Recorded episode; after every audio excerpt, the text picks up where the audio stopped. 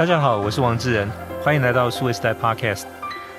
过去这两年其实有许多的变化，那我想其中一个非常重要是说，台湾其实越来越国际化。那当如果更准确来讲，应该是说台湾在这个过程当中越来越被国际的这些科技业所需要。那包含是说来台湾设 data center，那包含说半导体有不少公司来台湾设研发中心，那感觉比较像是台湾，我们是被国际化哦。那有什么样的机会是说让台湾我们可以主动国际化，去往海外发展，去用世界各地的资源？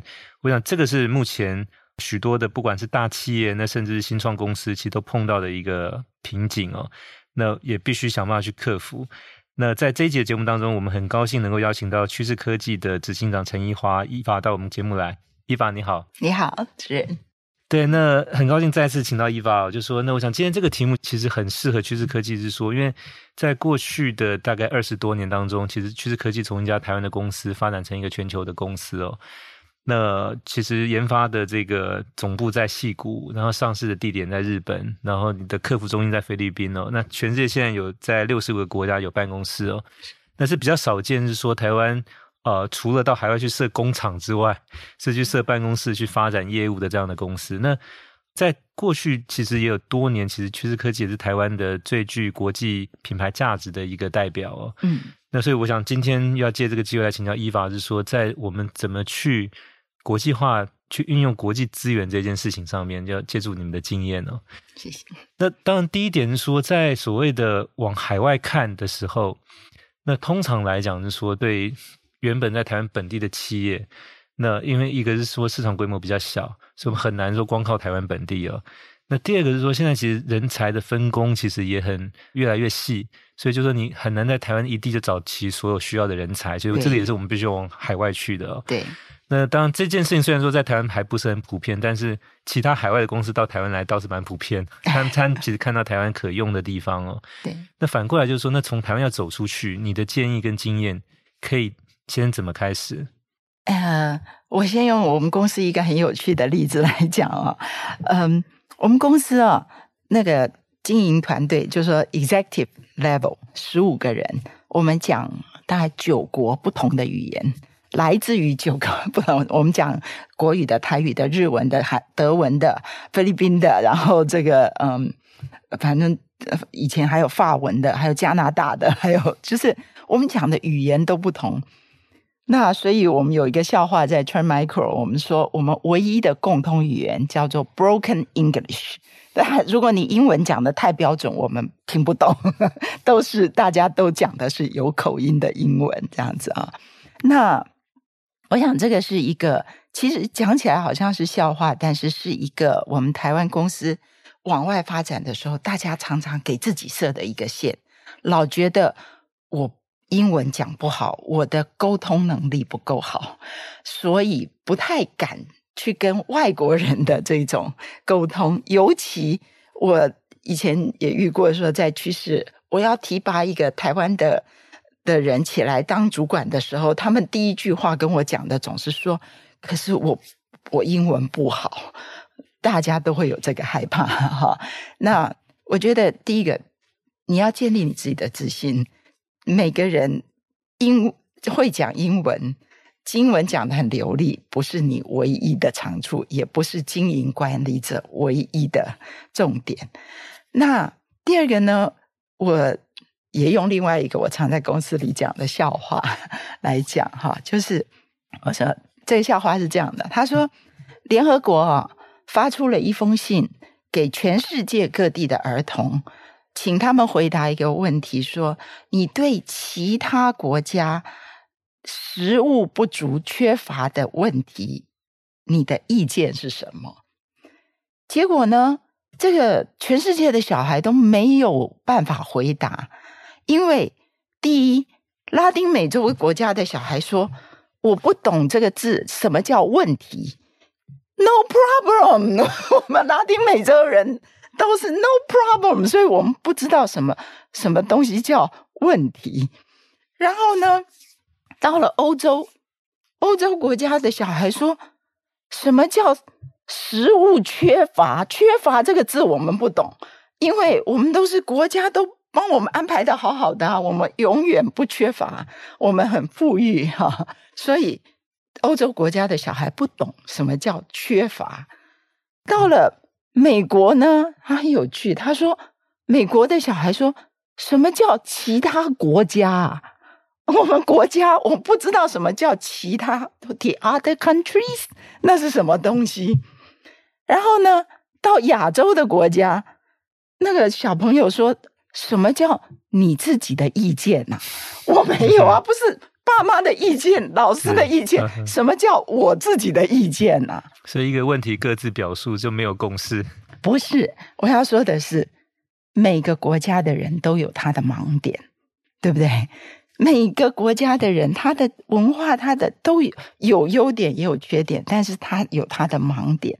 所以呢，我常用这个来讲的，说的你善用大家的长处，然后如果你愿意让别人讲出他的看法的时候，你就能 cover 你自己的盲点。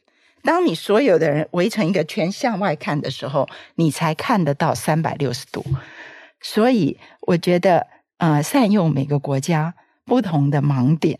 虽然我们这样开玩笑，但是有时候真的美国人就真的比较自我主义嘛，哈，他他没有看过别的国家的人会是这样子想的。那如果我们能够帮助他去看到，哎，日本人做事不是这样做，德国人不是这样想，那他。也能够打开他自己的视野，整个公司才能够有共识。就像你说的，那个共识不是美国人的共识或日本人的共识，而是三百六十度看出来的共识。所以，我想这个就是我对台湾公司第一个要有自信，不要因为说你的沟通能力、你的英文不好，那绝对不是因为 broken English。有时候反而是更好的沟通工具。然后第第二就是了解每一个国家都有盲点，有优点有缺点，但是尊重彼此。我最常用的字就是说，在 Trend Micro，我们要求的就是 appreciate、understand and respect。respect，你一定要尊重别人的文化。这样子的话，我觉得就会让所谓的国际管理变成一个。其实，老实说，管公司没有那么难。管公司不过就是一群人在一起想要做一件事嘛。那只要把那件要做的事说清楚，那大家一起来做事，没有那么人就是人，没有那么那么复杂吧。那当然，这个过程里面，我们看到是说，因为台湾过去的企业在国际化比较多，看到的是说到各地去盖工厂。那这个是相对比较简单，就是说我去跟当地政府可能谈一块地，然后把围墙围起来，然后就在里面，比如说机器设备，然后厂房起来，然后招聘工人，然后把 SOP 带过来，然后有一些学习曲线，然后之后就是就正常运作。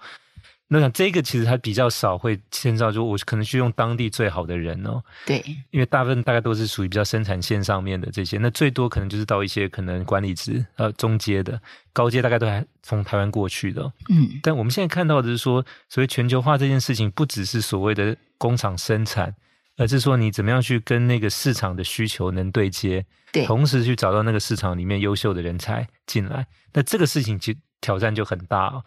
过去看到比较多都是这种可能跨国的大的企业、外商，嗯、特别是美商为主哦。那台湾公司其实是比较少在这个领域里面去啊、呃、做同样这这一类的事情。所以你刚才谈到，当然有一部分是说，其实跟这些不同的这个地区的员工在在沟通，大家取得共识。那另外就是说，那怎么去找到这些人呢？就是说他们为什么会去帮一家，就是可能也许他原先。在地理课都没有学过的，叫台湾的这个地方来的公司，嗯哼，去去为他工作，特别是说，那那这样的公司可能跟其他他所知名的这些跨国大公司比起来，就他为什么会选择趋势而不是其他的？对，嗯，我先讲说为什么趋势科技会变成说，呃，设了这么多分公司，哈，有这么多公司，其实最主要的原因是因为我们必须要提供给我们的客户及时的服务，因为。这种治安的问题，当然攻击一出现的时候，你要立刻到，而且那个跟客户的那个交通要是很及时的，所以一定要是当地的语言比较好沟通。然后我们的服务要非常好，这是为什么我们当初会去设那么多的分公司？那不是说，哎，我生产同样的东西就好了，而是要服务当地的客户跟因应，就像您说的，因应当地不同的市场的需求，所以才会做成这样子的。所以呢，你说要吸引这样子的人哈，最重要的就是 听起来会觉得有点太高了一点哈，但是就是他们对人的态度，每个人对人的态度，因为你 at the end 是他们怎么样去服务客户，对你是最重要的。所以我们在找人的时候，在国外找人的时候，常常最常在解释的。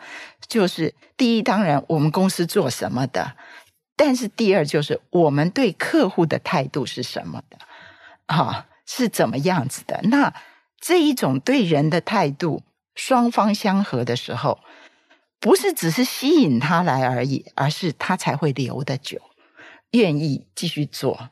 那我觉得这个是一个，嗯，就是要能够很清楚的这个公司。他的基本态度是什么？这件事情很重要。那我也许也用另外一个故事，就是说，这个这个可能是我个人，也是我觉得对公司一个很重要的，就是说，公司的基本精神是什么？那以前，嗯，你老实说，你 run 一个公司，你你要面对三种人负责任。第一，对你自己的员工；第二，对你的客户；第三，对你的投资者，啊，你的股东负责，就是三个。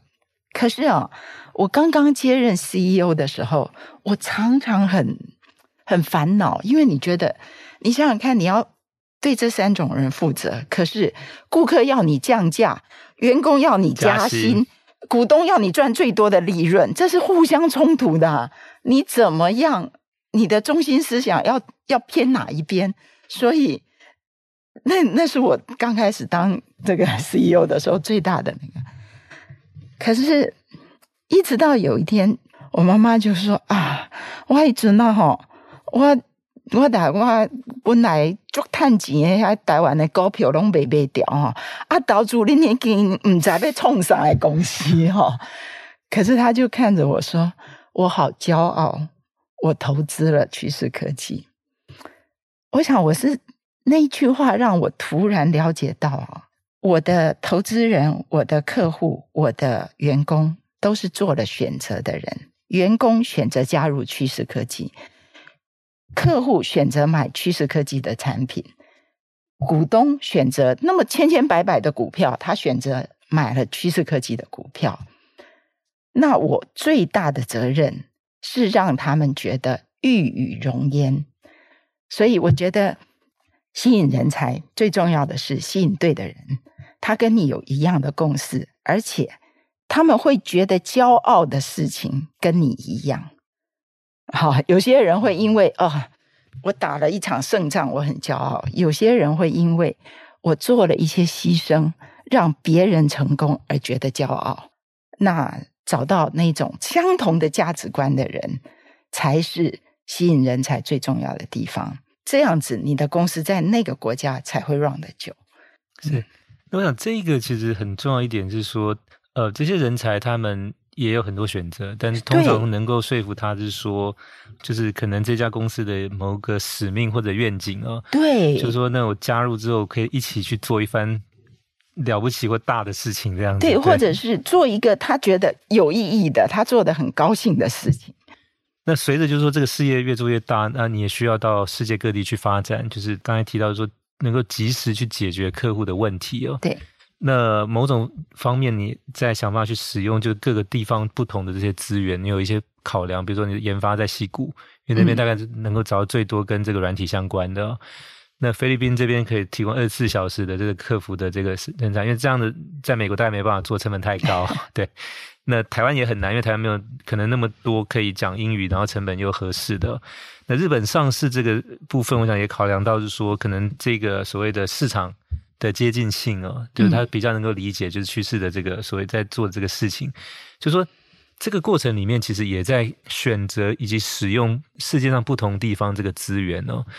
那怎么样去做一个这样的布局？然后，包含就是后续怎么样能够在持续在这个基础之上去扩大使用所谓的国际资源，这个能不能也跟我们做一些分享？嗯，就用我们说为什么会在菲律宾设立这个技服中心呢？哈，当时就像你说的，在美国，我们这个行业我们必须二十四小时 online，随时准备接电话。可是，在美国。你要找到三班制，那简直是不可能，可能对，不可能。公司现在到台积电来这边上班，就觉得台湾这一套是，对对对对，怎么可能？你是二十四小时，对。那所以我们就决定说，哎，那要能够跟客户沟通，英文可以讲，对不对？然后还有一点就是。很耐烦的，很 nice 的，因为做客服的人要很耐烦。我们那时候有很多是 consumer business 的老先生、老太太问一些很莫名其妙的问题，你也要很耐烦的回答哈。所以，呃，我们后来选择了在菲律宾。所以，我想这个就是我刚刚在说的，善用每个国家不同的长处。有时候不只是他的呃说这个薪资的高低呀、啊、什么而已。像菲律宾人真的很耐烦，那你跟他。随便乱乱问，叫他做什么事，他大概都会很 nice 的愿意做。日本人跟德国人最适合做 QA，你只要一点点错，他马上给你抓出来，一定要照着那个标准。那台湾人，我觉得最有趣的一点哦，就是很灵活，很有创造性，而且啊，台湾人，我常在说，别人的工厂是说我如果是。做什么东西，这个生产线就是做什么东西。做马达的做马达，做轮子的做轮子。台湾的工厂是可以说，我现在做圣诞灯，我明天改一改，我的我去做那个什么 缝纫机。对，弹性很大，人的弹性很大这一点。那我觉得在布局的时候，可以从这边去着想，就是说善用每个国家的，就是说你在那边找到思想有弹性、愿意改来改去的人比较多的。机会嘛，你在德国想要找这样子的人，大概机会很少。那你就善用那个那个国家的民族性吧，对不对？对。那我们现在看到台湾也有比较多的一些新创的公司，可能就像二十年前或二十五年前的趋势科技哦。那出海的时候是现在其实到日本发展成为这很重要的一站，就像我们去年看像 Appier 到日本去上市。那包含是说，呃，虽然还没有上市，但现在也是以日本为主要市场的，像比如爱卡拉，嗯，或像 KKday 哈、嗯，那包含像呃有一家叫阿乌科技做 Martech 的公司，哦，那现在其实大概可能以日本为主要的海外市场的台湾新创，应该是加起来应该有一二十家至少的。那当然，这个如果追溯第一家，其实就是趋势科技了。那你你你的观察就是为什么现在这么多的新创会会往日本去发展，而且能够在那边相对是比较站稳脚步？我想，当然地理上的接近是一个原因了哈。那嗯，我当初趋势科技去日本成为那那个大市场，其实是一个怎么讲不得已的选择，因为我们把 Steve 当年把那个合约。Exclusive 签签给 Intel 去卖我们的王牌产品，那但是因为这个呃 Intel 说他们亚洲他们不太做，所以我们把亚洲变成自己做，然后欧美都是由 Intel 去做，嗯、那亚洲最大的市场就是日本嘛，所以我们才会变成在日本。所以那时候我们并不是有意识的要发展日本，而是因为不得已的选择。那我。不知道为什么其他这些新创现在以日本为主哈，但是我想民族性相同，然后的确日本人对台湾的公司是比较友善一点吧，他们总觉得比较亲近一点，这样子比较容易沟通吧。我我想一个很重要的一个原因也是因为有趋势科技前面的例子在那边，所以大家就是说可以有参照的一个方向哦。嗯。那回过头来，就是刚才伊娃有分享，是说我们从台湾开始，然后把一些所谓价值观或者说对人的这种尊重，作为就是往海外发展的时候，吸引各地人才来。那当各个市场也有它的这些一些差异性哦。那回过头就说，你们怎么样去把这些差异性又能够整合到，就是不止台湾的，说趋势科技的这个公司内部，去让它成为就是在不管是你的企业文化，或者是在管理方法上面的一些，就是你们自己的一些操作的一些原则呢？我想，我们趋势科技已经现在三十三年了哈，成立到现在三十三年了。所以，我们常说我们怎么样整合，其实没有一个方法。但是，我们大家都很共识的，就是说，我们有相同的文化，所谓趋势的文化。叫我讲什么叫趋势的文化，我也说不出来。但是，常常有人。从别的大公司来加入趋势以后，他们常跟我讲的一个回馈是说，趋势的人，他们说，trenders are so nice，就是对人不见得那么制式的、礼貌的、很 proper 的，但是就是从心里面你可以感觉到很温暖的亲切。我想，所以我要讲的只是说，所谓你怎么样整合这些人，哈。其结果是一个公司的文化，那这个文化要怎么样去造成？我只能说，文化的造成就是你怎么赏怎么罚，还有你上面那一圈的人怎么样行动，你怎么样做决定，那个是唯一的指标。对最上面的所谓 executive，我们有几个大 no no。就是说，我如果发现他有这样的行径的，我绝对绝对不准。譬如说，如果有 t r e Michael 的 executive 说他因为某个人越级报告而处罚人家的话，我立刻开除。为什么？因为我们相信大家这种合作，我们 t r e Michael 的合作就是要没有阶级式的，大家可以很自由的沟通。你只要一旦有这个一次有这样子的。叛逆哈，你就会造成大家以后的那个沟通管道要非常自私。我 report 给谁？我要这句话，我可以跟这个人讲，不可以跟那个人讲。这件事是我们的大 no no。所以我想，嗯，其结果怎么样融合这些人，就是你要让他们有一个共同的沟通的文化，公司的文化，而且。在赏罚的时候，要永远回归到这一点，不是说，哎，他是明星 sales 就可以为所欲为。所以，我想，当然三十三年来，就是说，他也陆续在形成，就是刚才 Eva 介绍你们公司的一些做法，或者是说，呃，一些惯例哦。那我比较好奇是说，那现在在你们寻找人才的方法有没有一些不同？就是跟过去长期下来，呃。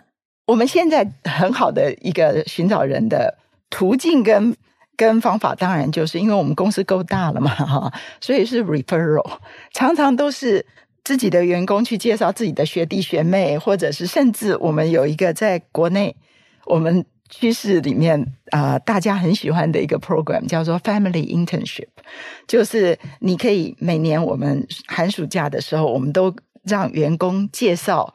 自己的小孩，或者是自己的朋友的小孩，或者反正就是让他们介绍来趋势实习，然后他们曾经来实习过一段时间，知道公司是什么样的公司的时候，他们加入就容易得多嘛，哈。但是其他如果说你校园征才，我们还是一直都在做的。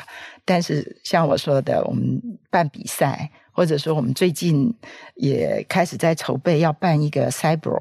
那个机器人的比赛哈，是跟这个医疗资讯结合的一个机器人比赛哈。那这些也都是我们寻才的一个方式了哈。不过，因为前一阵子正好我这个新创公司的 TX One 哈的那个 CEO Terence 刘在跟我聊天，也是在问说啊，他现在在找人呐，那要注意什么？那我跟他讲的也是一个很简单，我说你最需要注意的就是你 present 给这个你要招募的人的是你真正的公司是什么样子。你如果让他以为他到你这里来是钱多事少，公那个什么离家近，那结果不是的话，你招来了的人也没有办法发挥，也没有办法留得久。好，所以最重要的是，你永远在招人的时候，要让那个来要来的人真的知道你的公司的真面目，千万不要摆一个假面目。很多人。都会以为说啊，我给最高的薪水，我就招到最好的人。其实不是，最好的人绝对不是因为他要钱而来你公司，是因为他觉得你这个公司符合他的志向，才会来你公司嘛，对不对？对。但过去这两年，一方面是因为疫情的关系，所以有很多是说，他即便在台湾，大家可以到国外的公司透过上网去上班哦。嗯，所以有一些大的公司也因此来台湾，可能也找了一些人哦。对。那再加上就是说，电子业在过去，特别半导体是过去两年是最好的，所以像台积电、联发科，其实也。大量在找人哦，对，所以我不晓得这个会对你们带来一些压力吗？因为我想其实很多行业都感受到这种压力，就是一个是外商透过可能在家上班的方式到台湾来，对，一个是半导体业大量在就是因为扩厂的关系在。大量找新人进去，对对对，这当然就是说争取人才，尤其是软体业最大的那个挑战嘛。哈，我们永远三十年来都是在在想办法召集最好的人才，所以这个是永远的挑战。那我刚讲的只是说，在这个挑战的过程当中，不要迷失了这个，迷失于这种竞争。反正你也不可能，我常讲的是说。在我们治安这个行业，赚钱最多的是谁？是骇客啊，不是我们呐、啊。所以你要用钱去跟他比，你怎么可能比得过？你不要迷失于表面的价值去招人，而要用别的方法去招人。譬如说，呃，有很多人加入趋势啊。或者留在趋势，是因为我们常常做一些社会公益，像 Steve 刚开始做的那个去菲律宾盖房子啦，或者每次有世界哪里有大灾难，趋势就是赶快去捐钱去去做事情啊，是因为他们答应公司的这种价值观而留在趋势的，并不是因为我给他最高的薪水、最多的假期。那所以，我我想这个怎么样招人？是每个公司有不同的挑战呐、啊，嗯、但是我要提醒的只是说，不要因为这个挑战而迷失了你的公司的原来的样貌，要不然你花大钱请来的人，其结果也没有用。但同样，在人才的定义，可能现在也会跟以前会不太一样，它的来源是不是也会比较多元？比如说，不一定是这些，就是可能学软体。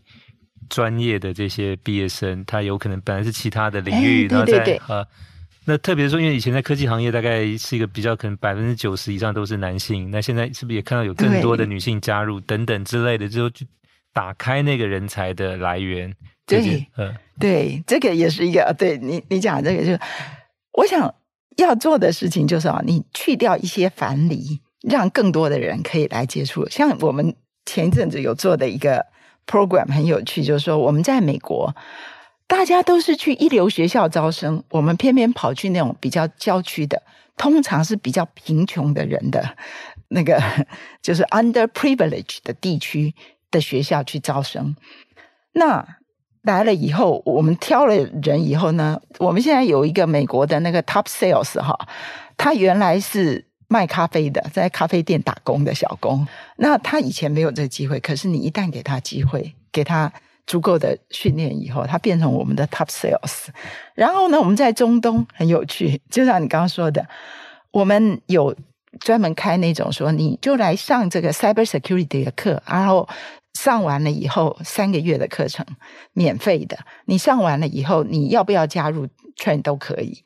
然后呢，我们那一群我们在中东。特别专门招女生，所以有很多我们中东的员工是经由那边来的。他们是女孩子，在那边本来比较难找工作，尤其要找高科技的工作。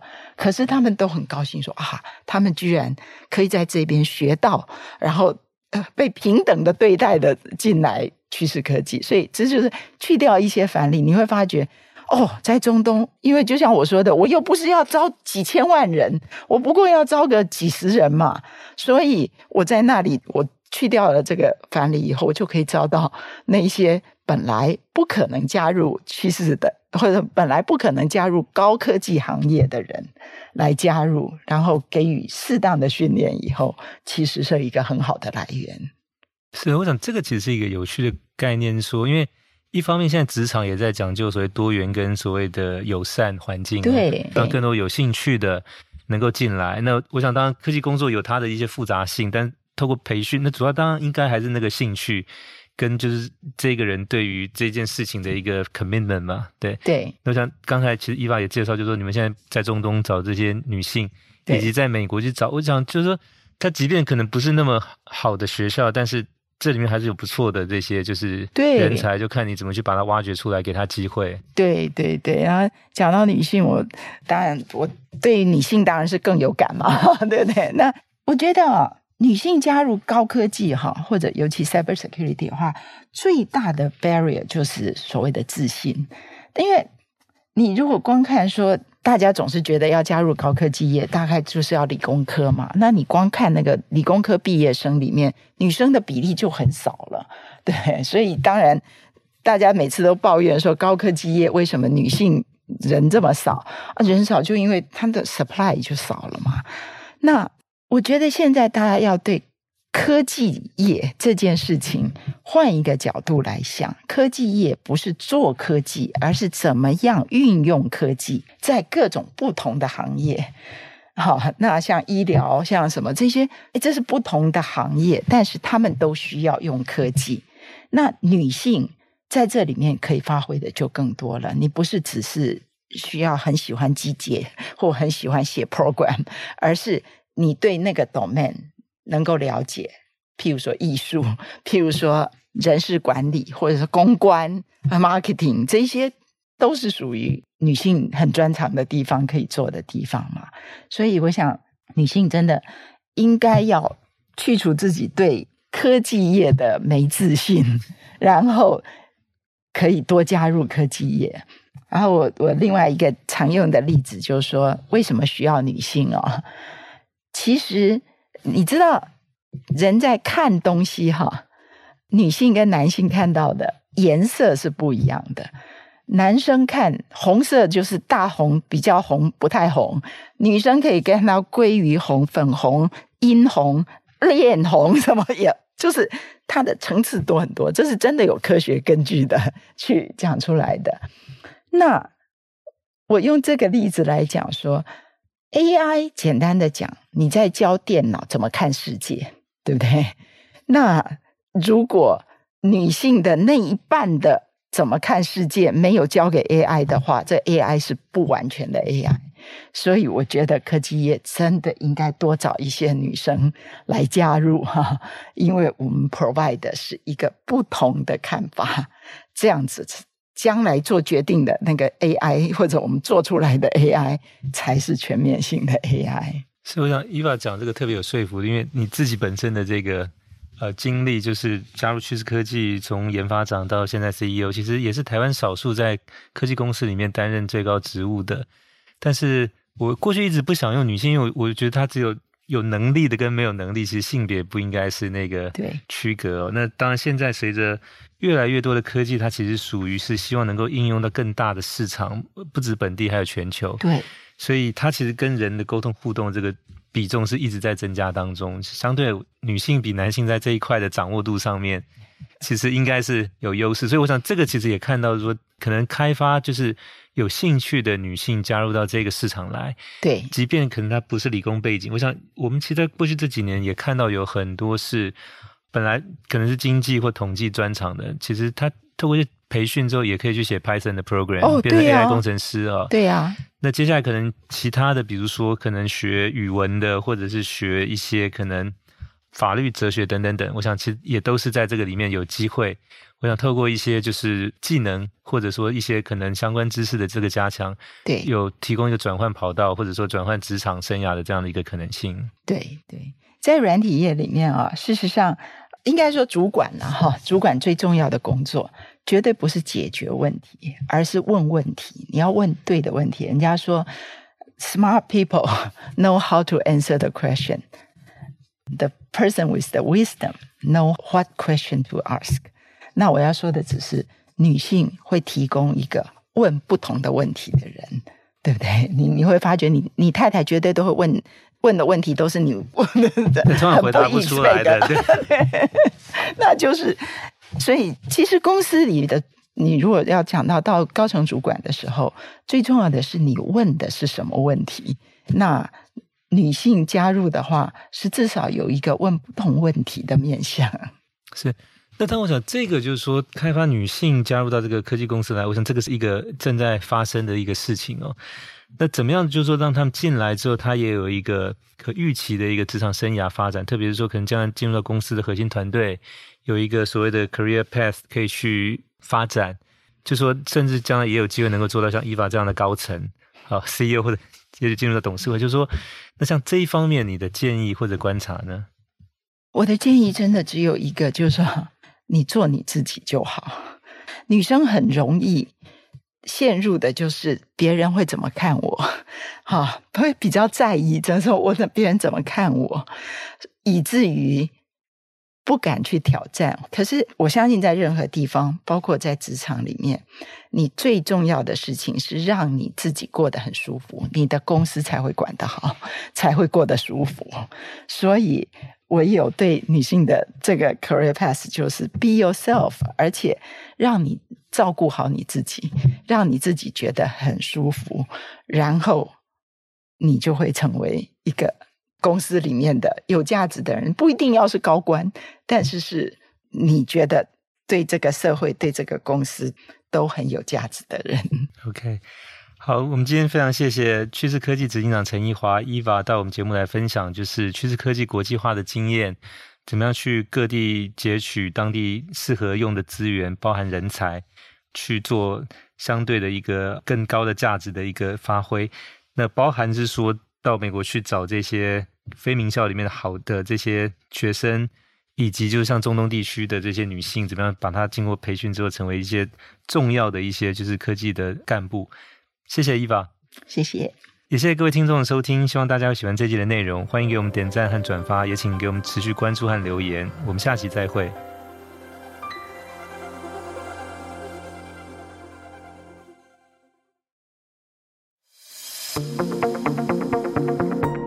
面对工作上的新挑战，你准备好了吗？